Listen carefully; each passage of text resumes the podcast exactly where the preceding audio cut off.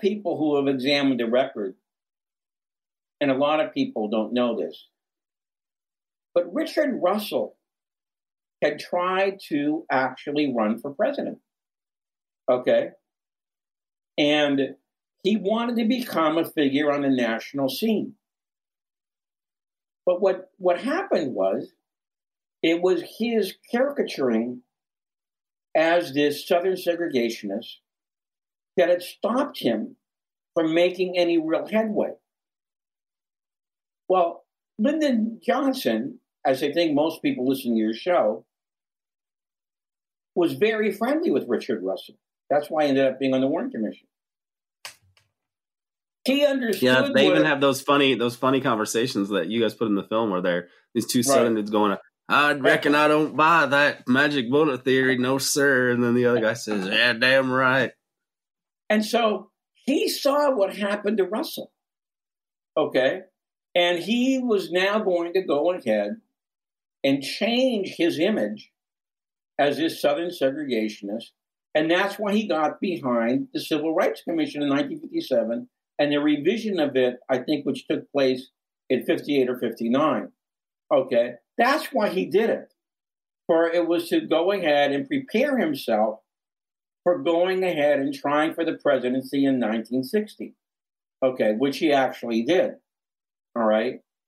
Uh, and so that's one of the reasons that he did so. All right. Now, I'm not going to say that by 1963 it was the same thing.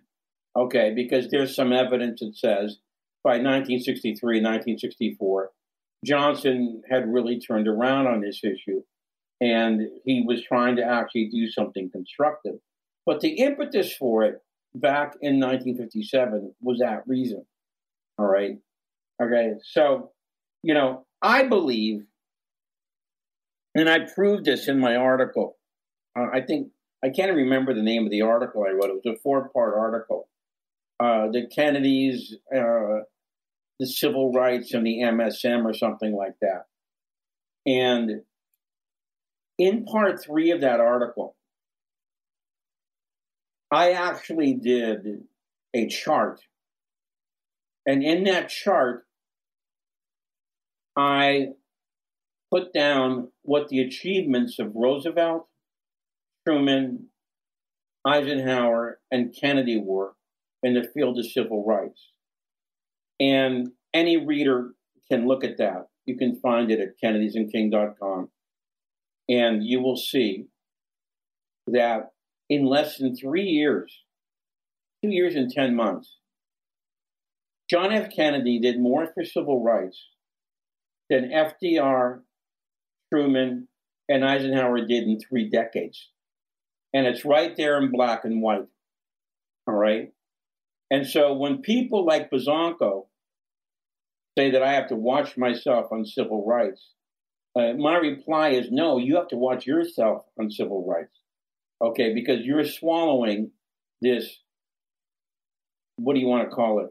This uh, false imprint, this false history that the establishment has tried to put out on Kennedy in order to belittle, belittle his presidency. All right. And by the way, Aaron, I don't know when this was. I think it was like 2015 or 2016. I did one of my speeches on Kennedy's foreign policy, my, my revision of what Kennedy's foreign policy really was. I've been doing that for a long time now, since about 2013. Some guy came up to me after I made the speech and he said to me, You know, Jim, I'd be willing to wager that if you did that with every other aspect of Kennedy's presidency, you would come up with the same result. All right. A whole new record would emerge, you know. And he was right. He was correct. Okay. And so this is what I call, why I call it, you know, the effort to distort and smear Kennedy's achievements in office is probably more systematic, more rigorous, and more vigorous than they are to conceal the true circumstances of his assassination. You know? So that's one of the reasons I'm glad that Oliver put a couple of minutes in there um, about uh, Alabama and uh, Mississippi.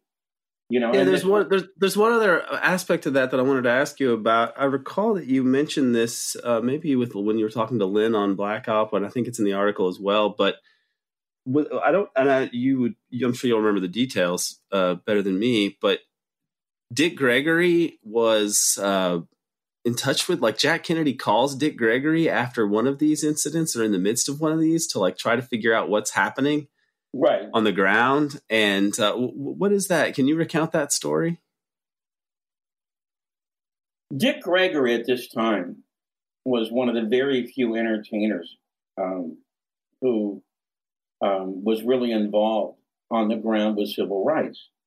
And he had gone to Birmingham.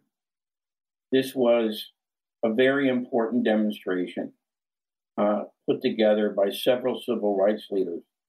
All right. And JFK, it was highly publicized, of course. And so he he called Dick Gregory, his house, and his wife answered the phone. All right. And so when Dick got home from Birmingham, his wife says, The president called. He wants you to call him. All right. And Dick said, But it's midnight. And uh, his wife says, He said it didn't matter what time it was. All right. So, so, so Gregory calls the White House. He said, Kennedy picks up the phone. Okay. And he says, Dick, I've got to know everything that's going on there. Okay. I can only see what I see on TV. I need somebody to tell me, inform me everything that's going on there. And so Dick Gregory went on for about 10 minutes, he said, describing everything, you know, from the ground level. And when he got done, uh, Kennedy said, All right, we've got those bastards now.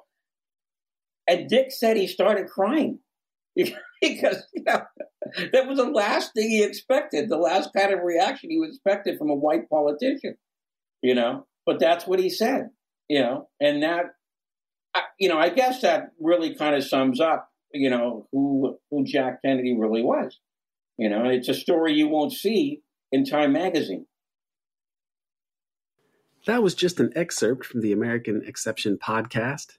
To hear the whole episode, as well as archived and new episodes, please subscribe to the American Exception podcast at Patreon. There's a link in the show notes, or you can just go to patreon.com slash American Exception subscribe, and you can join us as we illuminate the dark side of the U.S. empire.